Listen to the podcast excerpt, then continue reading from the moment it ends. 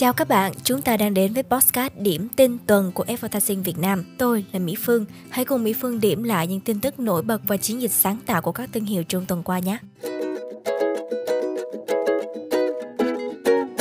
Điểm tin đầu tiên, The Sim 4 bổ sung các tùy chọn giới tính và trang bị cho người chơi thêm vết sẹo phẫu thuật, các bỏ ngực của người chuyển giới nam, thiết kế máy trợ thính và máy theo dõi đường huyết. Có thể chúng ta đã biết The Sims 4 là tựa game mô phỏng thuộc sở hữu của Electronic Arts, được phát hành từ năm 2014 và vào tháng 7 năm 2022 thì tựa game đã cho phép người dùng tự do xác định xu hướng tính dục cho nhân vật. Cụ thể, người dùng sẽ chỉ định một loạt các thông số về xu hướng tình dục nè, như là họ sẽ bị thu hút bởi giới tính nào, nam, nữ hay là cả hai, họ muốn tìm kiếm người yêu cho nhân vật hay là không.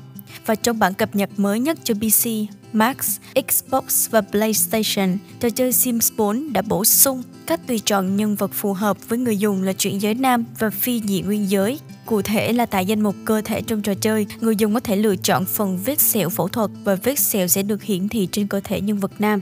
Trong thế giới thực, những vết sẹo này là kết quả từ cuộc phẫu thuật cắt bỏ mô vú của người chuyển giới. Ngoài ra, The Sims 4 cũng trang bị những loại quần áo lót định hình để nhân vật có thể tôn lên đường nét cơ thể. Bên cạnh đó, trò chơi cũng thiết kế các thiết bị đeo y tế như máy trợ thính và máy theo dõi đường huyết nhằm gia tăng tính đa dạng cho các nhân vật.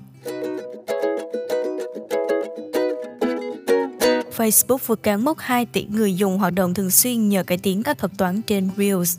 Và sau gần 20 năm ra mắt trên thị trường, mới đây Facebook đã thông báo cán mốc 2 tỷ người dùng hàng ngày và được biết nền tảng đã thu hút thêm 16 triệu người dùng hoạt động thường xuyên vào quý 4 năm 2022. Bên cạnh đó, ông Mark, giám đốc điều hành của Meta cho biết, sự tăng trưởng ấn tượng của Facebook trong thời gian gần đây là nhờ vào cải tiến các thuật toán trên Reels. Tính năng này đã cung cấp dịch vụ tạo clip ngắn hiệu quả hơn cho người dùng trên Facebook và ứng dụng chia sẻ hình ảnh Instagram.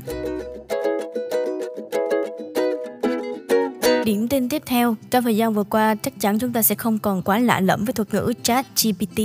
Và mới đây, các tạp chí khoa học cũng đã cấm đưa chat GPT vào danh sách tác giả. Có thể nói là chưa đầy 2 tháng ra mắt, chat GPT đã trở thành ứng dụng thu hút hàng triệu người dùng sử dụng. Và ứng dụng có thể làm thơ, viết code, trả lời nhiều vấn đề phức tạp từ tổng hợp tin tức đến triết học. Trước sự bùng nổ của chat GPT, nhiều nhà sản xuất thể hiện sự lo ngại ảnh hưởng của chatbot AI này trong khoa học và học thuật vì thế, các nhà xuất bản của hàng nghìn tạp chí khoa học đã cấm hoặc hạn chế việc sử dụng các ứng dụng phần mềm tự động hóa. Riêng với ChatGPT thì đã bị cấm đưa vào làm đồng tác giả trong các báo khoa học. Điều này có nghĩa tác giả của các báo khoa học muốn đăng trên các tạp chí thuộc hệ thống Springer Nature hay là Science thì gần như không được sử dụng các ứng dụng tự động hóa dựa trên trí tuệ nhân tạo. Do lo ngại các ứng dụng này sẽ đưa vào các bài báo khoa học những kết quả nghiên cứu thiếu sót hoặc thậm chí là bị đặt. Bên cạnh đó, thì tổng biên tập của tạp chí Science cũng lưu ý rằng nhóm sản xuất đang cập nhật các chính sách để chỉ rõ rằng bất kỳ văn bản nào được tạo bởi chat GPT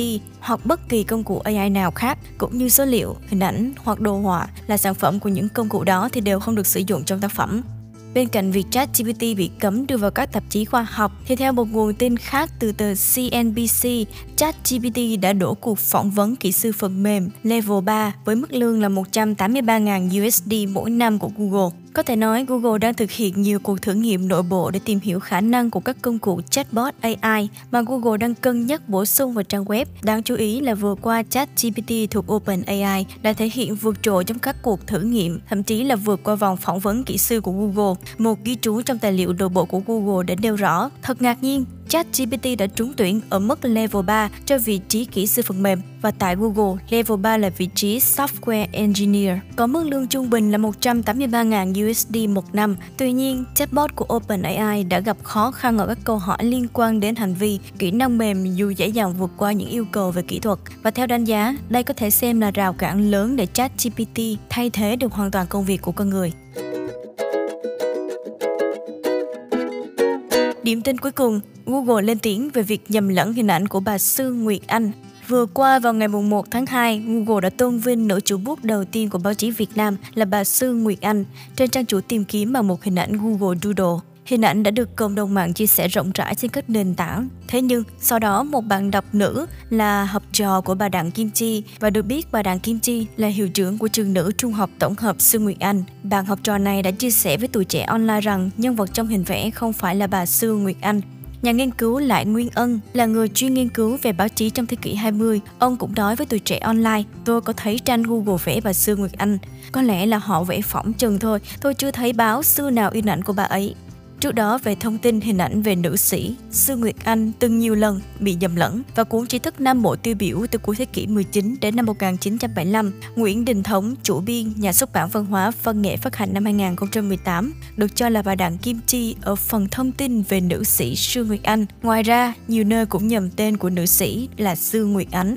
Sau đó, VN Express cũng đã kết nối và khai thác đại diện Google ở Việt Nam về sự việc trên. Từ đó mà đại diện Google cũng đã lên tiếng xin lỗi vì thể hiện không chính xác chân dung của bà Sương Nguyệt Anh. Bên cạnh đó, nghệ sĩ vẽ doodle tôn vinh bà Sương Nguyệt Anh là Camelia Phạm. Sau phản hồi của Google, cô cũng đăng tải bài viết trên trang fanpage của mình và cho biết đã có sự nhầm lẫn từ hình ảnh tham khảo. Hiện tại thì hình ảnh trên trang Google Doodle tôn vinh bà Sương Nguyệt Anh vẫn chưa được chỉnh sửa.